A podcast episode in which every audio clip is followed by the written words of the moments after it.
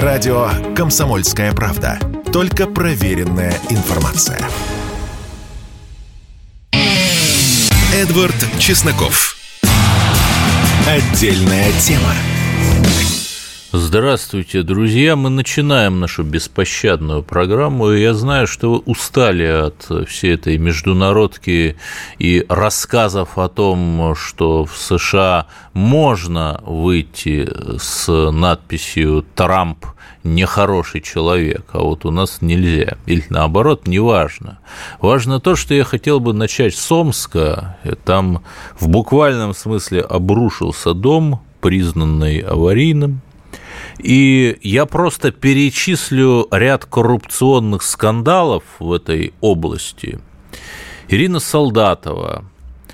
СМИ писали, что она там умотала в Дубай, ну, куда-то умотала.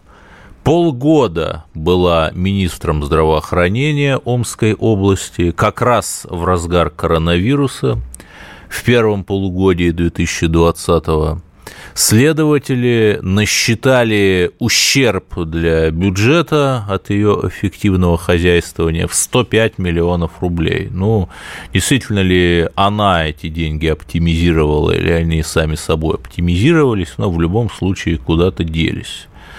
Другая история. Тоже, как вы понимаете, Омск. 300 э, жилых домов – я уже плавно приближаюсь к этой истории с развалившимся на глазах у людей жилым домом.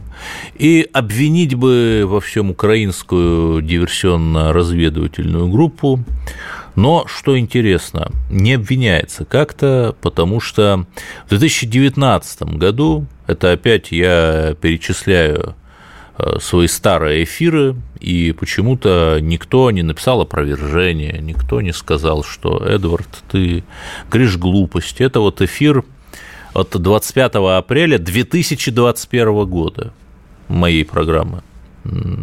Тогда еще она не сольная была, а дуальная.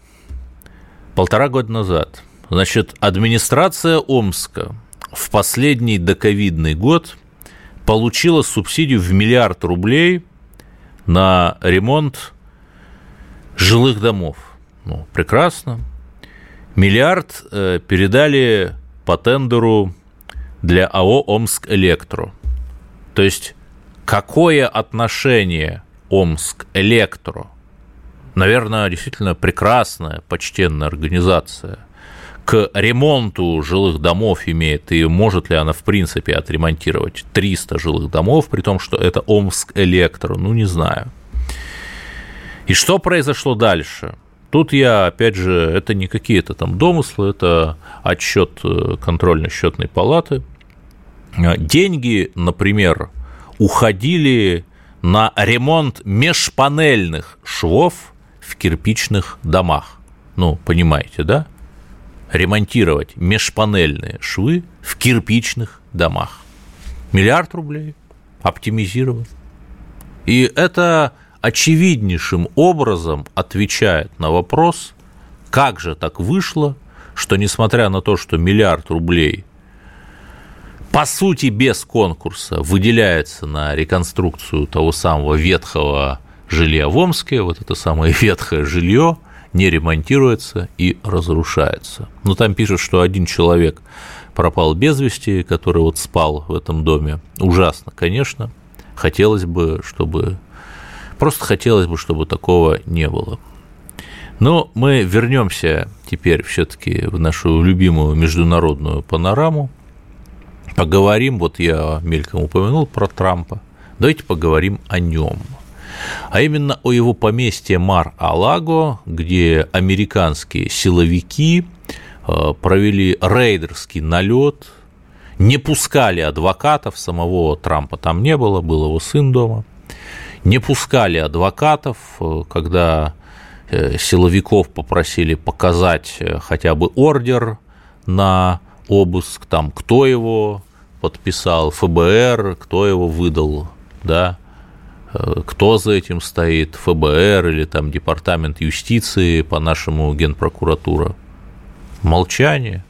То есть, и самое главное, что когда пресс-секретаршу Белого дома, пресс-секретаршу Байдена, вот эту вот многобинарную, многогендерную девушку, спросили, как так, причем, ну, тут я не спорю, у американских журналистов все-таки остались какие-то крупицы совести, они раз 20 ее спросили на последнем брифинге, и она об этом говорила примерно так, ну, это не наш вопрос, мол, к департаменту юстиции США обращайтесь. И возникает вопрос, причем уже над американцами поглумились все, кто только можно. Президент Сальвадора написала, вот если бы я так рейдерил оппозицию, да, вы бы что сказали. И эти же самые люди, которые устраивают истерику из-за того, что волосок с головы неблагонадежного элемента Навального упал, эти же самые люди совершенно спокойно репрессируют оппозиционера номер один в США. Больше того, давайте не будем лакировать нашу русскую действительность. Не будем. Было ровно 10 лет, да, ну, в этом году исполнилось ровно 10 лет, так называемое дело 6 мая, когда в ходе инаугурации Владимира Владимировича в 2012 году всевозможные оппозиционные элементы устроили не очень санкционированные демонстрации, и там за сопротивление полиции, э, за другие нарушения законов. Ну, вот это знаменитое болотное дело было. Некоторых посадили, там, по-моему, э, человек 10. Но, правда, они потом далеко не все из них, причем там достаточно скромные сроки были, пара лет, и очень многие просто вышли на свободу за хорошее поведение, например, да? Ну, человек 10. У них там почти 600 человек было задержано за попытку захвата, понимаете ли, чуть не сказал, мавзолея Капитолия в 2021 году, знаменитое дело 6 января. Да, забавно. У нас 6 мая, у них 6 января. Да? И сейчас до сих пор почти 50 человек в США сидят в тюрьмах до сих пор. Причем их там держат как террористов э, в очень тяжелых условиях, всячески оказывают на них давление, дают им каких-то совершенно адвокатов, э, таких, знаете, э, по назначению адвокат класса посадочный модуль, да, если вы понимаете мою шутку. Более того, есть даже целый такой сайт American Gulag, американский ГУЛАГ, можете загуглить, где вот все истории этих людей собраны. При этом, ну, можно бы, наверное, говорить о том, что вот это злобные правые боевики захотели взять власть. И, кстати, обыск в поместье Трампа как раз был в связи с делом 6 мая связан, то есть, простите, с делом 6 января связан. Но почему-то ничего не нашли, да? И можно было бы поверить, что это какие-то правые боевики, там, трамписты, реднеки. Но вот есть такая Лаура Лумер, американская консервативная активистка, из Флориды, и она прямо говорила, что она в тот день была на новогодних каникулах, уехала там на море, на океан, в Сальвадор, по-моему, куда-то в Латинскую Америку, и при этом она такая ярая трампистка, и при этом она писала, что люди, о которых я точно знаю, что это, если не провокаторы ФБР, то осведомители ФБР, мне писали, мол, в тот день Лаура, выходи, давай брать Капитолий, Трамп с нами, восстановим справедливость и так далее, и так далее, да. То есть, ну, очевиднейшим образом, что э, это провокация, инспирирована американскими спецслужбами, ну, вернее, той их частью, которая подконтрольна мировой жабе, демпартии и прочим прекрасным сущностям. Ну, вот так вот. И эти люди указывают нам, что мы делаем правильно и что неправильно. Это даже не смешно. Это вызывает какие-то истерические хохотки вот у меня. Но продолжим. Продолжим говорить про международную панораму. Я периодически, в том числе в этой программе, рассказываю про то, что русские в Европе находятся на положении евреев перед Второй мировой войной в Германии. И знаете что? Ну, это в начале, изначально казалось некой такой, может быть, далеко зашедшей шуткой с моей стороны, да? Ну, потому что, конечно, действительно евреи пережили чудовищные несправедливости, там и страдания, и геноцид в ходе Холокоста, да, и, разумеется, я не сравниваю одно и другое. Но когда мы видим, что уже говорят, э, президент Эстонии говорит, что русским нельзя давать визы, просто потому, что он русский, ну, знаете, мне даже страшно думать, что дальше будет, что дальше. То есть э, арийские законы о расовом э, в общем, обсудим это буквально через 10 секунд. Оставайтесь на линии.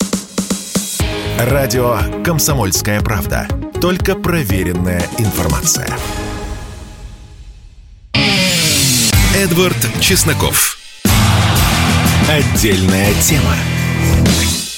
Вот буквально последняя новость про обыск у Трампа. Все-таки изъяли у него 20 коробок со всевозможными документами, в том числе информацию о президенте Франции. Но это, как вы понимаете, всевозможные аналитические справки по линии спецслужб, там, как себя с Макроном вести, какие у него слабые места, ну, они встречались неоднократно, в том числе Трамп ездил во Францию на годовщину столетия завершения Первой мировой войны.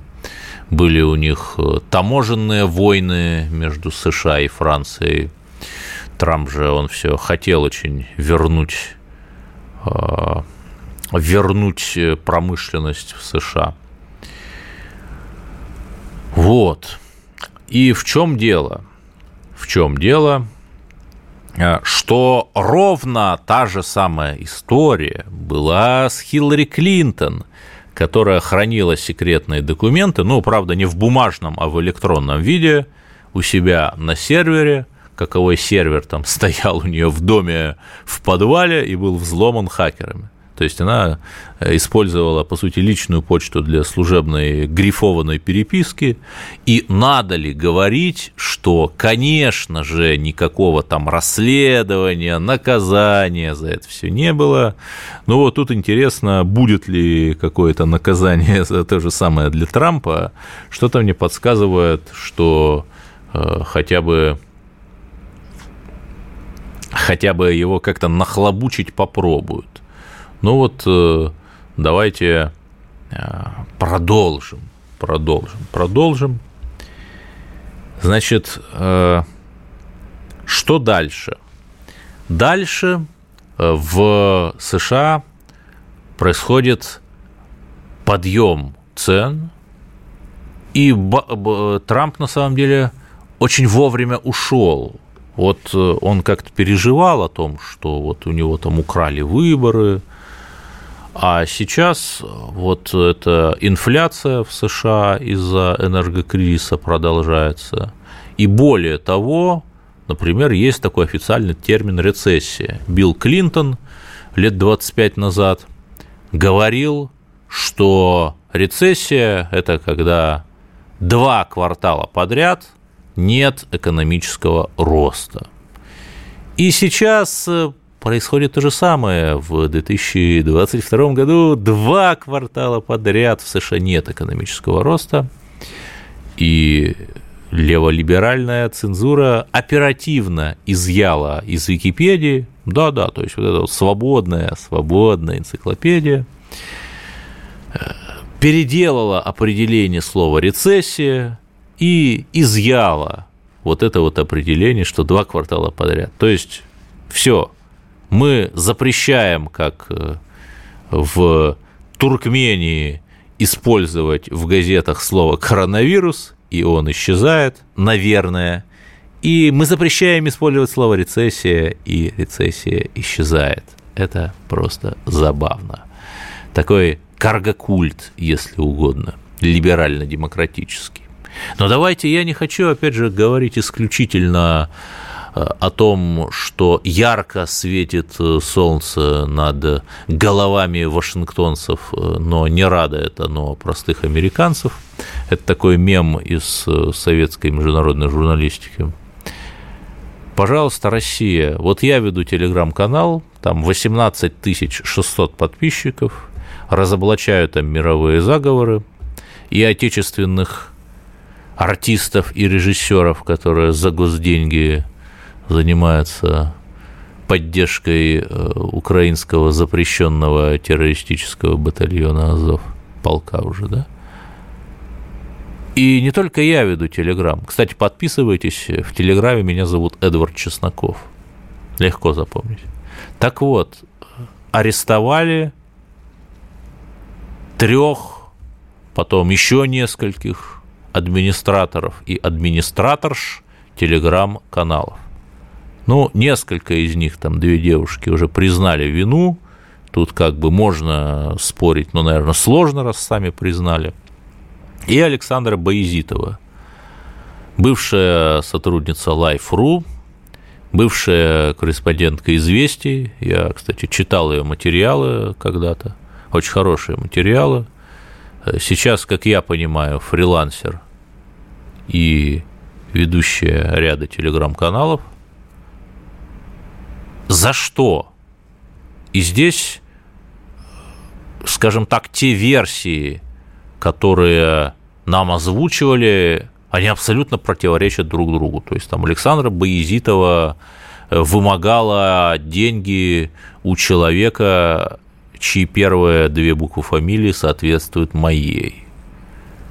И две последние, кстати, тоже. Вторая версия Александра Боязитова вымогала деньги у Промсвязьбанка. Странно. Третья версия Александра Боязитова работала на СБУ. Ну, странно, что не на румынскую разведку, да, или на исландскую, например.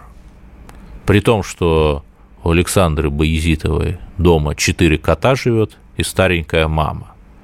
Мама в больнице, вот 13 августа в субботу маму из больницы перевозят назад домой. Слава богу, а Александру Боязитову, как вы понимаете, арестовали. Ну, слава богу, что нашлись там родные, которые о котах позаботились. На такой жаре они бы просто умерли. И возникает вопрос, если вы посмотрите на фотографии Боязитовой, ну, здесь, наверное, там внешность, особенно молодой женщины, ну, не очень хорошо обсуждать, но вот сейчас такой случай, что давайте обсудим. Если вы посмотрите на ее фотографии, то из этих фото очевидно, что Александра больна диабетом. И очевидно, что она никуда не сможет сбежать от своей престарелой мамы и от четырех котов – и ну, с очень большим трудом можно поверить, что это какая-то злобная э, агентесса СБУ, э, кто там у нас, э, Мария Певчих, да, ну, не идет, не идет к ней ширма Певчих, конечно, совсем не идет. Поэтому, если она действительно виновна, но покажите железобетонные доказательства. Уж на что я охранитель, но вот есть там э, мой коллега Иван Сафронов, да, журналист коммерсанта, который общался с какими-то мутными чехами, хотя что уж он там мог знать. И вот он сидит, да, и там все, если мне не изменяет память, идет, ведется дело, и уже года два, по-моему, да, и нам э, все вот никак не покажут, ну, говорят, что какие-то вот совсем железобетонные доказательства, да. А где вот, э, ну, можем ли мы быть уверенными, да? Можем ли мы быть уверенными? Кстати, вот 5 марта 2022 года, Через полтора года после ареста дело было передано в суд Ивана Сафронова. Да. При этом там свидетели опровергают вот версию обвинения, да. При этом там очень смешно, там опрашиваемые свидетели утверждают, что Сафронов получал информацию из открытых источников, а чего его тогда в тюрьме полтора года держать? Ну, то есть очевидно, что как-то вот не, не смогли, не смогли грамотно обвинение подготовить, я так скажу. Мы помним, опять же, Иван Голунов. Ну да, он из иноагентского СМИ, но, э, понимаете, государство – это прежде всего работающие институты. И работающие институты – это когда люди, даже неприятные тебе, получают право на защиту, на достойное обхождение. Да? Поэтому, безусловно, я призываю разобраться и в деле Ивана Сафронова, и в деле Александры Боязитовой. Вот э, проскользнула информация, что ее хотят отпустить э, под домашний арест, а может даже просто под подписку. Но это было бы очень хорошо – мы же помним, да, что в связи с э, кейсом Ивана Голунова тоже суд сдал, вернее, следствие сдало назад. Значит, можно, получается. Значит, можно. Вот. Ну, вот так вот. Вот так вот. Я, э, понимаете, это очень тонкий вопрос, и вот когда охранители такие, как я, начинают вот, осторожно как-то говорить о каких-то неурядицах, ну, сразу же звучат слова там, ну, зачем разжигать? Тут же ведь что? Что для победы на фронте нужен прочный тыл. Погуглите, что такое мясоедовщина, вот эта шпиономания в России в конце Первой мировой войны, вот незадолго до революции тоже же мясоедовщина это ни к чему хорошему не привела. В общем, безусловно, ну не буду говорить свободу, потому что давайте все-таки разберемся. Но скажу, давайте все-таки разберемся в деле Александры Боязитовой, да и в деле Ивана Сафронова тоже. Продолжим после новостей. Если тебя спросят, что слушаешь, Ответь уверенно. Радио «Комсомольская правда». Ведь Радио КП – это истории и сюжеты о людях, которые обсуждает весь мир. Эдвард Чесноков. Отдельная тема. Да, продолжаем наш бескомпромиссный эфир. Вот я в первой части упомянул о том, что вот евреи были гонимым народом в Европе, сейчас э, их место заняли русские. В плане отношения вот этих вот европейских жаб к нам. И знаете, действительно, э, вот Меркель в 15-16 году говорила «флюхтлинге вилькоммен», то есть беженцы добро пожаловать. По самым скромным подсчетам, там полтора миллиона беженцев тогда прибежало в Германию. Может быть и больше, кто их, в общем-то, считал. И даже там в разгар коронавируса они прибывали. Это же другое, как говорится. И здесь поразительно. Вот президент Эстонии говорит, что посещение Европы – это не право, а привилегия, объясняя каковой логикой отказ от выдачи шенгенских виз россиянам. И возникает вопрос, а что так можно было? То есть, если бы, например, там Меркель сказала, что посещение Европы – это привилегия, а не ваше право, и там езжайте-ка вы, господа беженцы, в те страны, откуда приехали, а? Ну, забавные они, забавные. То есть даже тот достаточно узкий, ограниченный, ну, в общем, понятный набор идей леволиберальной демократии, они им не следуют. Знаете, как советские диссиденты, наподобие там вот этих вот э, хельсингской группы вот этой, они выходили с плакатами «Соблюдайте собственную конституцию». И сейчас ровно то же самое. Соблюдайте собственную либеральную демократию. Ведь это же очень интересно. В советское время нам нельзя было выезжать за границу. Ну да, формально, конечно, там можно было в составе туристских групп, формально был там какой-то слой 1%, 1% советских граждан, там наподобие Евтушенко, которые ездили от Мали до Сомали везде, но вот среднему человеку до 80-х годов, я подчеркиваю, то есть большую часть существования СССР, выехать было сложно. А сейчас ровно наоборот. То есть были выездные визы, и у нас был с нашей стороны железный занавес, чтобы люди, не дай бог, там не, не, не сбежали на Запад. То есть э, Берлинскую стену, ее ж не капиталисты построили. Какой-то был там год, там 61-й, по-моему. Ее коммунисты построили, чтобы народец-то не бежал в эту тлетворную, разлагающуюся Европу, да? А тут что мы видим? Что вот Финляндия строит стену на границе с Россией. Ну, как Берлинскую стену, только такую, наоборотную, капиталистическую.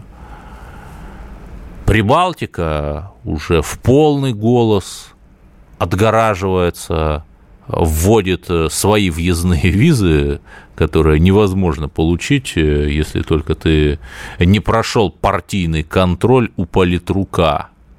И, в общем, некоторые европейские страны с ними солидарны и тоже э, совершенно занятная тоже история была. Ну, как занятная? Для нас занятная, для них нет. Жительница Петербурга пересекала границу России и Эстонии. У нее нашли 9 тысяч евро с собой, при том, что можно ввозить 10 тысяч евро. У нее на тысячу меньше. Нашли, естественно, не наши, эстонцы. И говорят такие, вы контрабандистка. И заворачивают назад. Как э, Остапа Бендера, румынские пограничники, когда он весь окрыленный и увешанный драгоценностями, э, пытался наконец-таки прорваться на эту желанную капиталистическую волю. Оказалось, что там точно такой же совок, даже хуже. При этом, э, когда я говорю совок, я там не собираюсь клеветать на Советский Союз, да, я говорю э, вот об этом застое, когда у нас поэзия славит товарища Брежнева, а товарищ Байден находится в каком-то э, совершенно непрошибаемом коматозе, непонятно, на том он свете или на этом.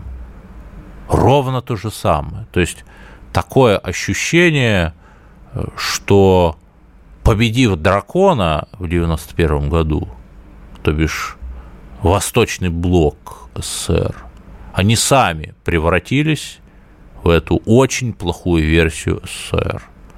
И там уже настал свой 1937 год с репрессиями против активистов-трампистов, о которых я говорил в предыдущем блоке. И то ли еще будет, это понятно.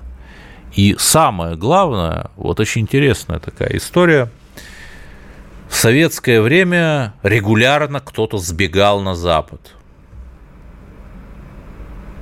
Регулярно. Причем я говорю не о каких-то представителях креативного класса, да, типа там Чулпан Хаматова, а вот прям элита сливки.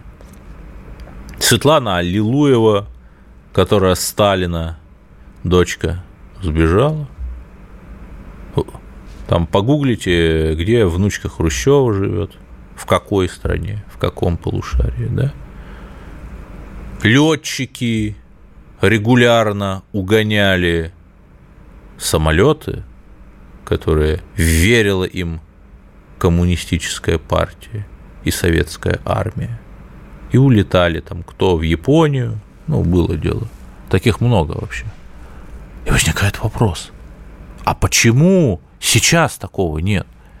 Ну, то есть, э, после 24 февраля там вроде как э, какой-то э, сотрудник нашего представительства при ООН в Женеве, и то, который, как, которого бы там все равно уже уволили по старости, вот чего-то там сбежал и сделал заявление, да и то как-то тихо. Бурных пресс-конференций, как Аризун Суворов, он почему-то не собирал, да. Почему? А вот э, во времена застоя в конце 70-х э, там целый помощник Громыко и любимец Громыко сбежал на Запад, который там в Нью-Йорке в ООН работал. Очень высокоранговый был актив. Ну вот. А почему? А потому что тогда там была свобода. Там были 666 сортов колбасы в витрине. Можно было посидеть в ресторане и оттуда уехать домой на такси. Да, ну, вот вы там поинтересуетесь, например, как там с ресторанами в Советском Союзе было. М? Вот поинтересуйтесь. Рестораны были при гостиницах, например. Вот в городе там уровня э, Великого Новгорода там три гостиницы, ну, начала 70-х. Это, чтобы я всегда ссылаюсь на источники, это источник, знаменитая книга Всеволода Кочетова «Чего же ты хочешь?», э, которая как бы написана с очень ортодоксальных просоветских позиций про то, как эти все иностранные агенты разлагали советскую культурную элитку типа Акуджавы и Евтушенко э, через э, своих агентов влияния, да? И там очень интересные детали. Вот такая деталь. А сейчас? А сейчас все ровно наоборот. То есть я в принципе не могу себе представить, чтобы там кто-то сбежал на Запад за колбасой там, или за возможностью западных шмоток – Западные шмотки все сейчас в, Ира... Э, в Китае производятся, при том, что хлопок э, в Китае производится в Синьцзяно-Уйгурском автономном районе, относительно которого были страшные крики, что вот там якобы на Западе, что там якобы что-то не то делают с уйгурами, но, конечно же, наши мировожабные корпорации – проливая слезы по Синьцзяну-Уйгурскому району, совершенно спокойно все равно использовали тот же самый хлопок. Ведь э, мировая жаба – это исключительно лицемерное существо. А вот поэтому и не сбегают. Я возвращаюсь в свою магистральную линию, что ну что, вот что сейчас на Западе такого есть, что нет у нас? Вот я я не могу этого назвать. Ни одна фантазия, по-моему, не может назвать. Мы – это Минос Тирит, крепость последней надежды, которую, как в романе Толкиена, осаждают орды из чадей тьмы. Продолжим после короткой паузы, не переключайтесь. Радио «Комсомольская правда». Мы быстрее телеграм-каналов.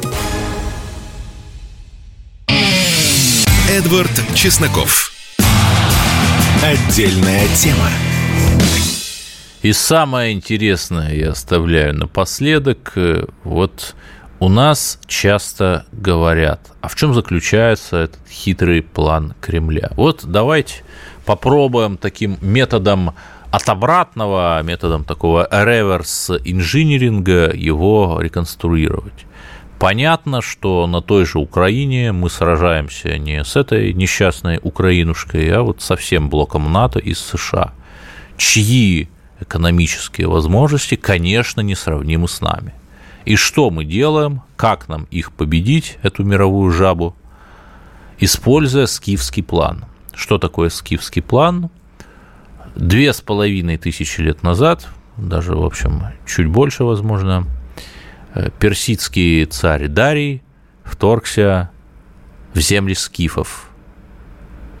В земли скифов это примерно вот к нам, ну, плюс-минус.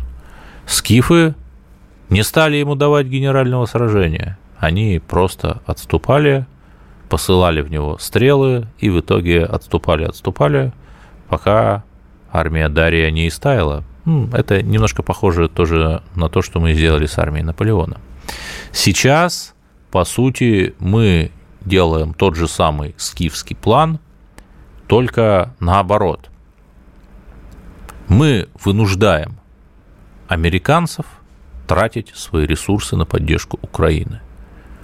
Но вот представим гипотетически, что мы там стали наступать не десятой частью нашей армии, а всей армией или хотя бы половиной.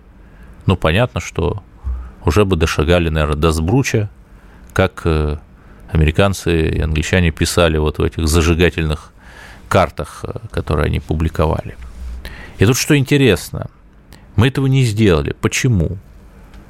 А, потому что тогда американцы бы перестали тратить деньги на поддержку Украины. Сейчас они вынуждены отвлекать свои ресурсы. Вот те же самые американцы, там НАТО и их европейские шестерки, с которыми мы сражаемся, о чем я сказал, они вынуждены вливать и вливать ресурсы а, в Украину. Я сказал в Украину, блистательно. И что здесь интересного? Россия, опять же, реализует э, здесь другую тактику, и это объясняет медленность вот этой всей истории. Это объясняет, почему медленно. Потому что пока мы не продвигаемся там, условно говоря, к Киеву, у американцев остается надежда, что вот-вот перемогаемо. Сейчас вот вместе с э, Украиной Америка поднажмет и нас додавит. И вторая наша тактическая. А вот мы почему-то не продавливаемся, да? Это, по сути, напоминает такой Сталинград. Знаете, доклады немецких генералов в штаб ОКВ. Вот, пришлите еще пару дивизий, до Волги остается 100 метров, мы почти дожали. Присылают, дивизии стаивают. Нет, ну нужно еще пару дивизий, ну давайте. И так еще, еще, еще, еще там последние усилия, да, мы там почти дожали этих русских. Да не дожали. И вот так вот все резервы в итоге, все ресурсы сгорели – именно в Сталинграде, при том, что на других э, местах э, потенциально тоже были опасные места, но вот немцы именно там в Сталинграде нас давили.